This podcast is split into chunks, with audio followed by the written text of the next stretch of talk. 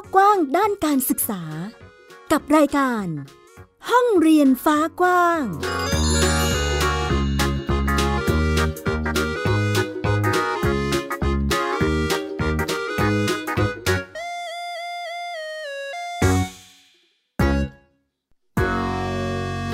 สวัสดีค่ะ คุณผู้ฟังต้อนรับคุณผู้ฟังทุกท่านเข้าสู่รายการห้องเรียนฟ้ากว้างค่ะ สัปดาห์นี้กลับมาพบกับมิวอัยดาสนศรีเช่นเคยที่ www.thaipbspodcast.com นะคะ หรือคุณผู้ฟังจะฟังผ่านแอปพลิเคชันของเราก็ได้กับแอปพลิเคชันไทย PBS Podcast ดาวน์โหลดได้ทั้งระบบ iOS แล้วก็ระบบ Android นอกจากนี้ยังสามารถฟังผ่านช่องทางอื่นๆ ไม่ว่าจะเป็น Google Podcast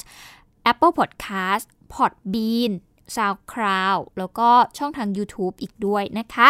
วันนี้ห้องเรียนฟ้ากว้างมีหลายประเด็นที่น่าสนใจมาให้ได้ติดตามกัน ไม่ว่าจะเป็นเรื่องราวของเด็กๆที่เป็นดาวน์ซินโดรมค่ะ เขามีความสามารถมากเลยทีเดียววันนี้มีมาโชว์ให้ได้ติดตามกันด้วย นอกจากนี้ยังมีเรื่องราวของห้องเรียนพหุภาษา เป็นการเรียนรู้ของเด็กๆที่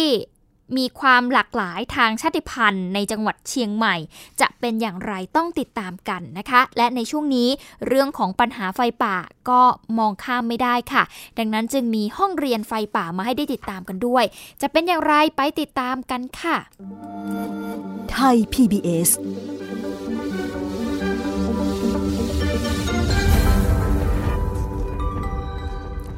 สำหรับเรื่องแรกวันนี้พาไปชื่นชมผลงานของน้องๆที่เป็นดาวซินโดรมกันค่ะ คุณผู้ฟัง ถ้าพูดถึงการเปิดเวทีให้ได้แสดงออกถึงความสามารถ ความเชี่ยวชาญของเด็กๆ ในยุคปัจจุบันเนี่ยก็เรียกได้ว่ามีเยอะอยู่เหมือนกันนะคะ แต่ถ้าถามถึงเวทีของเด็กๆ ที่เป็นดาวซินโดรมแล้วเนี่ยหรือว่าเด็กๆ กลุ่มเด็กพิเศษ แทบจะไม่เห็นเลยก็ว่าได้นะคะคุณผู้ฟัง ล่าสุดมีการจัดเทศกาลดนตรีขึ้นมา แต่ไม่ใช่แค่เพื่อเด็กพิเศษกลุ่มเดียวเท่านั้น แต่ว่ายังเปิดกว้างให้กับเด็กๆ และก็กลุ่มเยาวชนกลุ่มอื่นๆ จากทั่วประเทศได้เข้าร่วมด้วยค่ะ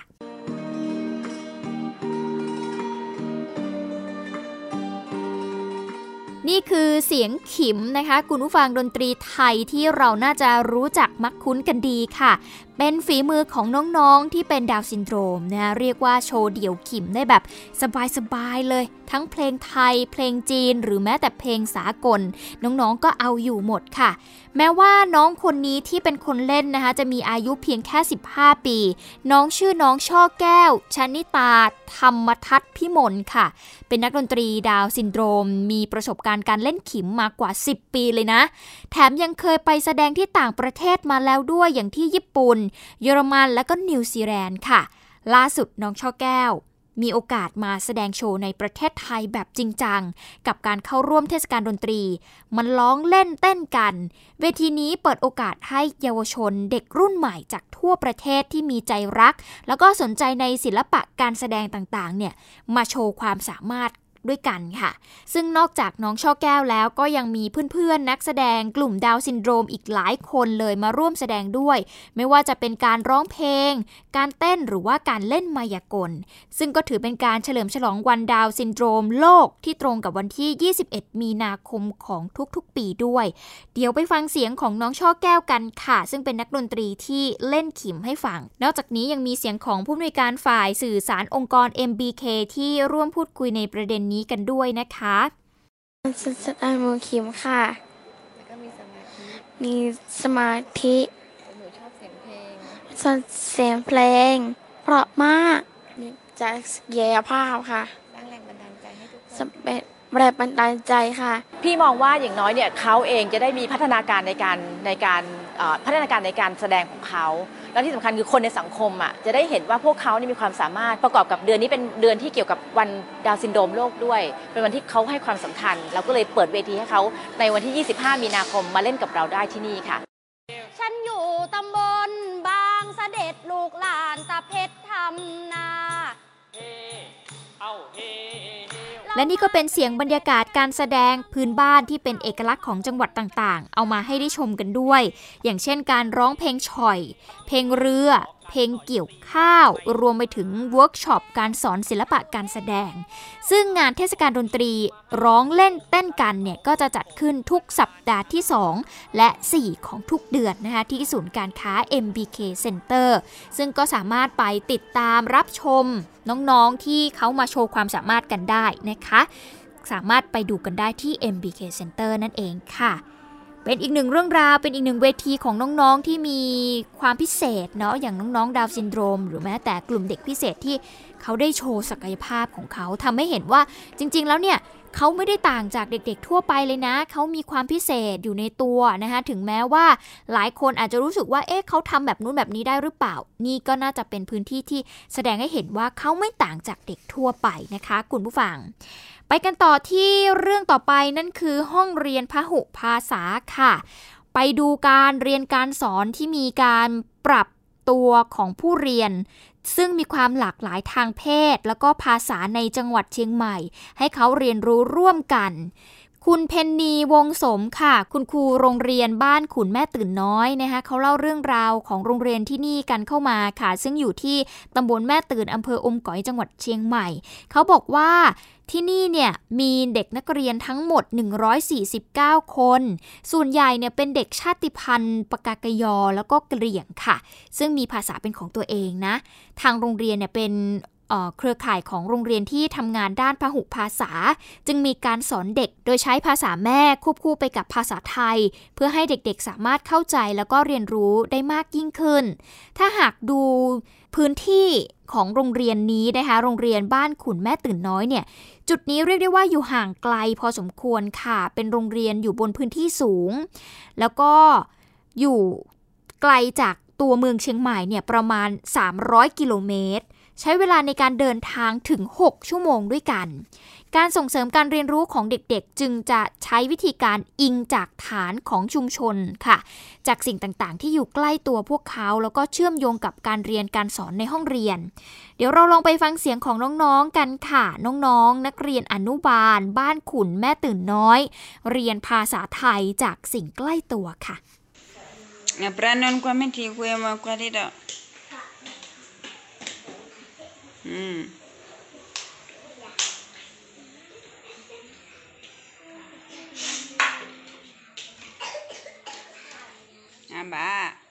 อย่างที่เราได้ฟังไปเนี่ยก็เป็นการเรียนภาษาไทยผ่านการทอดไข่หรือว่าการทำไข่เจียวของน้องๆอนุบาลนะคะ ซึ่งเป็นการสอนโดยใช้ภาษาแม่เป็นฐานค่ะ ที่เริ่มมาปีนี้เนี่ยเป็นปีที่ 2 แล้วนะคะ ซึ่งหลักสูตรนี้เนี่ยก็จะใช้สำหรับเด็กอนุบาล 1 แล้วก็อนุบาล 2 ค่ะ ส่วนในอนาคตเนี่ยคาดว่าจะมีการขยายไปสู่เด็กประถมด้วย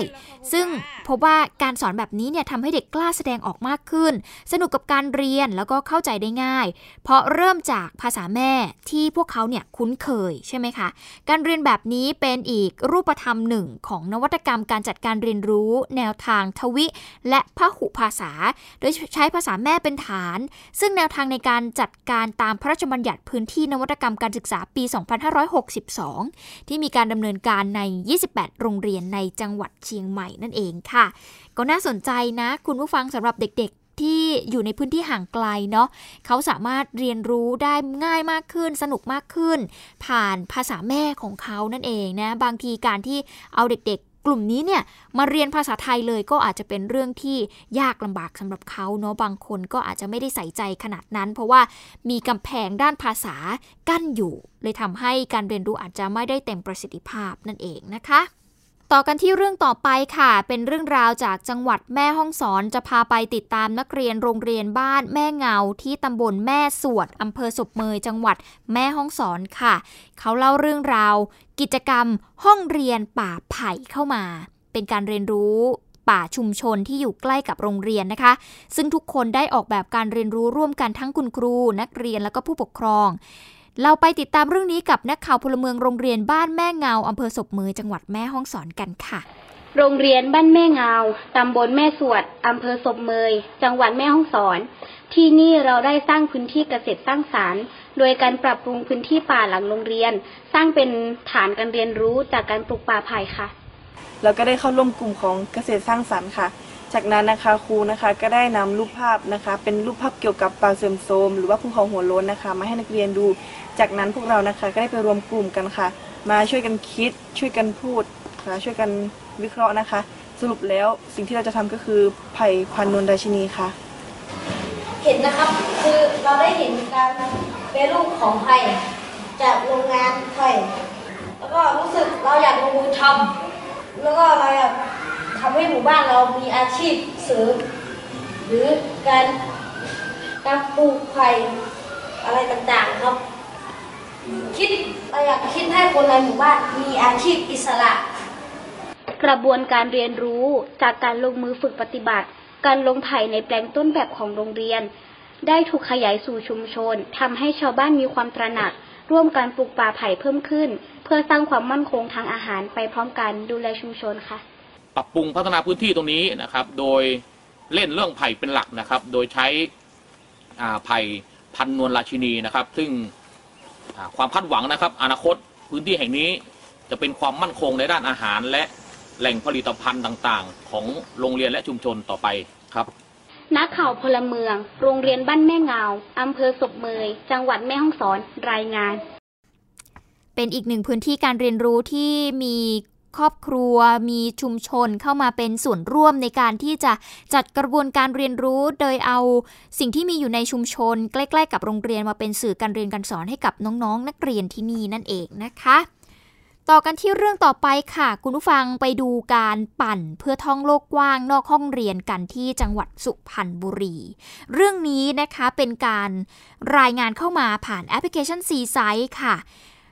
รายงานจากโรงเรียนวัดสามัคคีธรรม โดยคุณครูตั๊ก สมภพนะคะเขาเล่าถึงกิจกรรมปั่นเพื่อการเรียนรู้ค่ะ คุณผู้ฟัง ซึ่งก็บอกเล่าเข้ามานะคะ บอกว่าน้องๆ เนี่ยเขาสะพายเป้ ปั่นจักรยานไปเรียนรู้ในชุมชน มีกิจกรรมที่น่าสนใจเยอะแยะเลยทีเดียวค่ะ โดยเขามีการจัดเป็นฐานต่างๆ ให้น้องๆ ได้เรียนรู้นะคะ หนึ่งในนั้นก็คือฐานการทำปลาส้มนั่นเองค่ะ ซึ่งคนที่จะมาสอนเด็กๆ ก็เป็นคุณครูภูมิปัญญาที่อยู่ในชุมชนเนี่ยแหละค่ะ คอยบอกคอยสอนให้น้องๆ รู้ถึงขั้นตอนการทำปลาส้มนะคะ น้องๆเขาก็สนใจมากเลยทีเดียวค่ะ คุณผู้ฟังตื่นตาตื่นใจตื่นเต้นจดกันใหญ่เลย เพราะว่าพวกเขาเนี่ยจะได้ทำได้ลงมือทำเองนั่นเองค่ะ ซึ่งการเรียนรู้แบบนี้จุดเริ่มต้นเริ่มมาจากการที่ภายในชุมชนเนี่ยเขามีวิถีมีภูมิปัญญา มีวัฒนธรรมอยู่แล้ว คุณครูก็เลย เกิดไอเดียขึ้นมานะคะว่า เอ๊ะ เอามาเป็นการเรียนรู้ดีไหมนะ ก็เลยจัดเป็นการเรียนรู้ คุณครูจึงตั้งต้น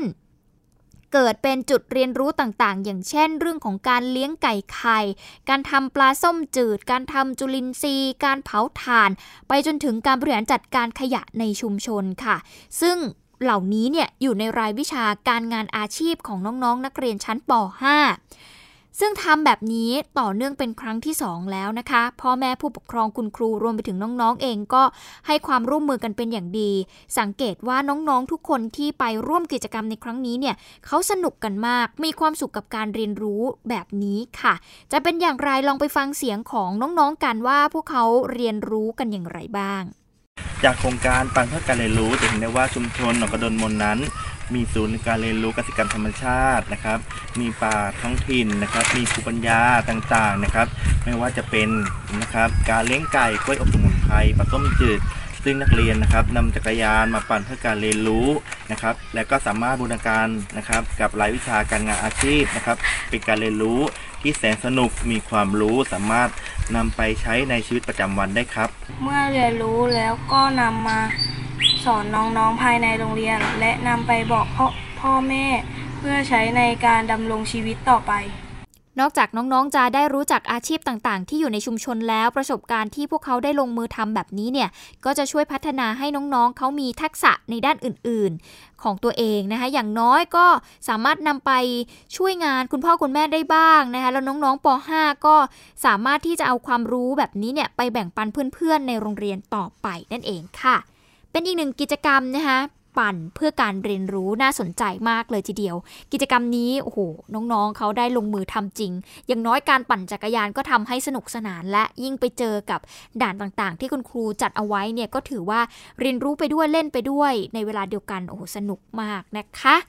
เอาละเดี๋ยวเราพักกันสักครู่ค่ะ ช่วงหน้าเรากลับมาติดตามกันต่อยังคงมีเรื่องราวดีๆ ให้ได้ติดตาม พักกันสักครู่ค่ะ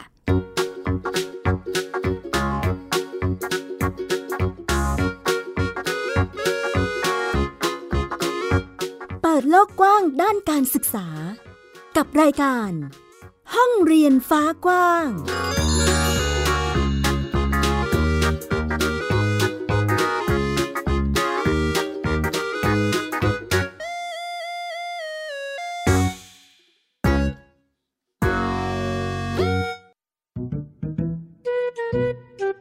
สองพี่น้องนานิ พี่สาวกับนินจาน้องชาย ใช้ชีวิตอันแสนสงบสุขอยู่ในบ้านกับพ่อแม่ นินจา เมื่อไหร่จะเก็บจานสักที กินเสร็จแล้วก็เอาแต่นั่งเล่นเกมอยู่นั่นแหละ โห พี่นานี่ไม่รู้อะไร แต่อยู่มาวันหนึ่ง กลับมีเพื่อนบ้านประหลาดประหลาดๆมาอาศัยอยู่ข้างบ้าน พวกเขาเป็นใครกันนะ ไม่ได้นะ เอาออกมาใหม่เลยนานี้ ตามไก่ตัวหนึ่ง เสือตัวหนึ่ง แล้วก็กอริลลาตัวหนึ่งเหรอานี้กับนินจาจะทำยังไง เมื่อต้องเจอกับเพื่อนบ้านจอมป่วนที่ไม่ใช่คนสองพี่น้องต้องใช้สติปัญญาความกล้าหาญเพื่อรับมือกับปัญหาวุ่นวุ่นที่เหล่าเพื่อนบ้านสร้างขึ้นมาไม่หยุดหย่อน ติดตามในละคร แก๊งป่วน กวนเพื่อนบ้าน ทั้งเว็บไซต์ แอปพลิเคชัน และ YouTube ไทย PBS Podcast และอย่าลืมกดถูกใจ Facebook ไทย PBS Podcast ด้วยนะ แก๊งป่วน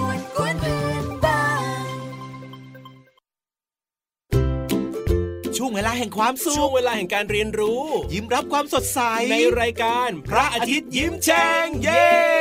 พี่เหลือมตัวยาวลายสวยใจดีพี่ รับตัวโยงสูงโปร่งคอยาว พี่วานตัวใหญ่พุงป่องพ้นหนาปูพี่โลมาที่แสนจะน่ารักแล้วก็ใจดีชวนน้องๆมาเติมเต็มความสุขสดชื่นสดใส ห้องสมุดใต้ทะเลโอ้โหความรู้เยอะมาก และนิทานลอยฟ้าของเราก็มีนิทานที่แสนจะสนุกมาให้น้องๆได้ฟังกันทุกวันเลย อย่าลืมนะติดตามฟังพวกเราได้ที่เว็บไซต์ www.thaipbspodcast.com แอปพลิเคชัน Thai PBS Podcast แล้วพบกันนะครับ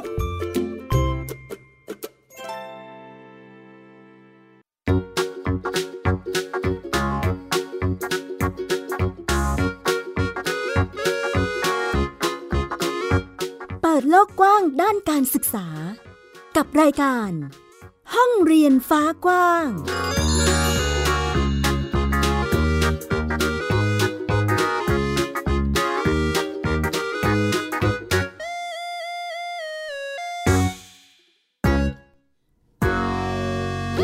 ลับเข้าสู่ช่วงที่ 2 กับรายการห้องเรียนฟ้ากว้างค่ะพาไปติดตามเรื่องราวของน้องๆนนักศึกษานิเทศศาสตร์ มหาวิทยาลัยราชพัฒสงขลานะคะ น้องๆเขาจะพาไปดูศิลปะที่มีการวาดอยู่บน กำแพงค่ะ เป็นผลงานของคุณครู แล้วก็น้องๆนนักเรียนโรงเรียนเทศบาลหนึ่งอำเภอหาดใหญ่จังหวัดสงขลาเขาร่วมกันจัดทำขึ้นเพื่อเป็นแหล่งเรียนรู้ที่จะสื่อสารเรื่องราวความเป็นอยู่ของคนทั้ง 16 อำเภอ ในจังหวัดสงขลาให้กับเด็กนักเรียนแล้วก็คนที่สนใจ ไปติดตามเรื่องนี้จากรายงานค่ะสตรีทอาร์ตที่สะท้อนความเป็นชุมชนของแต่ละอำเภอทั้ง 16 อำเภอในจังหวัดสงขลา ที่แตกต่างกันนำมาวาดบนผนังกำแพงของโรงเรียนเทศบาลหนึ่งเองเสียงสามัคคี เพื่อให้เป็นแหล่งเรียนรู้สำหรับนักเรียน ได้เรียนรู้ถึงสถานที่ต่างๆ ในแต่ละอำเภอของจังหวัดสงขลาพอเกิดแนวคิดนี้ขึ้นมา ก็เลยเอาเรื่องราวของอำเภอต่างๆ ที่มันมีอยู่ในจังหวัดสงขลาเป็นเป็นสิ่งที่จุดประกายให้ ให้ได้ทราบ แล้วก็เป็นแหล่งเรียนรู้ของอเด็กๆเยาวชนนักเรียน หรือประชาชนแม้แต่แม้แต่นักท่องเที่ยวที่ที่เข้ามา ก็เลยมาค้นหาว่าแลนด์มาร์กแต่ละอำเภอมันมีอะไรบ้าง ภาพวาดต่างๆ เหล่านี้สามารถสื่อให้เห็นถึงความเป็นชุมชนของแต่ละอำเภอในจังหวัดสงขลาบ่งบอกได้ว่าอำเภอนั้นๆ มีสถานที่สำคัญ หรือมีจุดเด่นอย่างไร เช่น ภาพนางเงือกของอำเภอเมือง ภาพตลาดกิมหยุงของอำเภอหาดใหญ่ และภาพอื่น ๆ ทั้ง 16 อำเภอในจังหวัดสงขลาถ่ายทอดในลักษณะของงานที่ต้องการให้เห็นว่าแต่ละอำเภอมีจุดเด่น มีอะไรที่น่าสนใจบ้าง ซึ่งบางคนก็อาจจะยังไม่รู้ว่าในจังหวัดสงขลาเนี่ยมี 16 อำเภอ แต่ละอำเภอมีอะไรเด่นบ้าง เป็นเนื้อหาข้อมูลเกี่ยวกับอะไร ส่วนหนึ่งของกำแพงทั้ง 16 อำเภอนั้น คือนักเรียนที่ที่เมื่อปีก่อนโน้น ก็เป็นส่วนหนึ่งในการออกแบบ การวาดภาพสตรีทอาร์ตทำให้นักเรียนได้เรียนรู้และรู้จักสถานที่สำคัญของอำเภอในจังหวัดสงขลา โดยคุณครูสามารถใช้ภาพวาดสตรีทอาร์ตนี้มาเป็นสื่อการเรียนการสอน ซึ่งทำให้ผู้เรียนเข้าใจ และให้ความสำคัญกับสถานที่นั้นมากยิ่งขึ้น ได้รับความรู้เกี่ยวกับเรื่องวิถีชีวิต ความเป็นอยู่ของคนในจังหวัดสงขลาค่ะ ซึ่งสามารถนำไปประยุกต์ใช้ในรายวิชาสังคม และวิชาทัศนศิลป์เรื่องการใช้สีได้ค่ะนอกจากภาพวาดสตรีทอาร์ตของกำแพงโรงเรียนเทศบาลหนึ่งเอ็งเสียงสามัคคี ที่เป็นแหล่งเรียนรู้แล้วยังเป็นสิ่งที่ดึงดูดนักท่องเที่ยวที่ผ่านไปผ่านมา ได้มาถ่ายภาพเป็นที่ระลึก และยังเป็นภาพที่แสดงให้คนรุ่นหลังได้เห็นถึงวิถีชีวิต ความเป็นอยู่ของชาวสงขลาที่อาจมีการเปลี่ยนแปลงไปตามยุคตามสมัย ในช่วงนี้นะคะเป็นช่วงฤดูร้อนค่ะคุณผู้ฟังเป็นช่วงที่เด็กๆเนี่ยโอ้โหเขาโหยหาสระว่ายน้ำคลองน้ำหรือที่ต่างๆ ที่สามารถกระโดดน้ำคลายร้อนได้นะคะ และยิ่งใกล้จะช่วงปิดเทอมแล้วด้วยเนี่ยเป็นช่วงที่ ต้องระมัดระวังกันให้ดีสำหรับผู้ปกครองเนาะเพราะว่าเด็กๆ อาจจะไปเล่นน้ำโดยที่เราไม่ทราบได้ หรือบางทีเนี่ยไม่มีผู้ปกครองไปช่วยดูแลนั่นเองนะคะ เพราะว่ามีการเตือนภัยออกมาค่ะว่าตอนนี้เนี่ยภาคอีสานเป็นพื้นที่ที่เรียกได้ว่า มีอัตรา การเสียชีวิตของเด็กๆ ที่จมน้ำมากที่สุดในประเทศค่ะ สถานที่เกิดเหตุส่วนใหญ่เป็นแหล่งน้ำธรรมชาตินะคะ โดยเฉพาะในปีที่แล้ว มีเด็กเสียชีวิตมากถึง 21 คน ในจังหวัดนครราชสีมาเป็นอันดับที่ 2 ในภูมิภาคทำให้เจ้าหน้าที่กู้ภัยจัดกิจกรรมอาสาสอนทักษะการช่วยเหลือตัวเองให้กับเด็กๆ จะเป็นอย่างไรไปติดตามกันค่ะ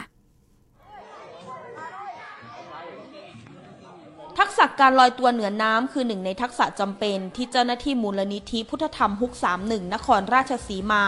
ฝึกฝนให้กับกลุ่มเยาวชน เพื่อให้สามารถช่วยเหลือตัวเอง หากเกิดการจมน้ำถูกสอนควบคู่ไปกับหลักสูตรตะโกนโยนยื่นเพื่อช่วยเหลือเพื่อน หลังจากพบว่าสถิติการจมน้ำของเด็กๆ มักจะเกิดขึ้นในที่สาธารณะ และส่วนใหญ่อยู่กับเพื่อน เป็นการให้วัคซีนกับเด็กนะครับ ก็คือวัคซีนป้องกันการจมน้ำเนี่ย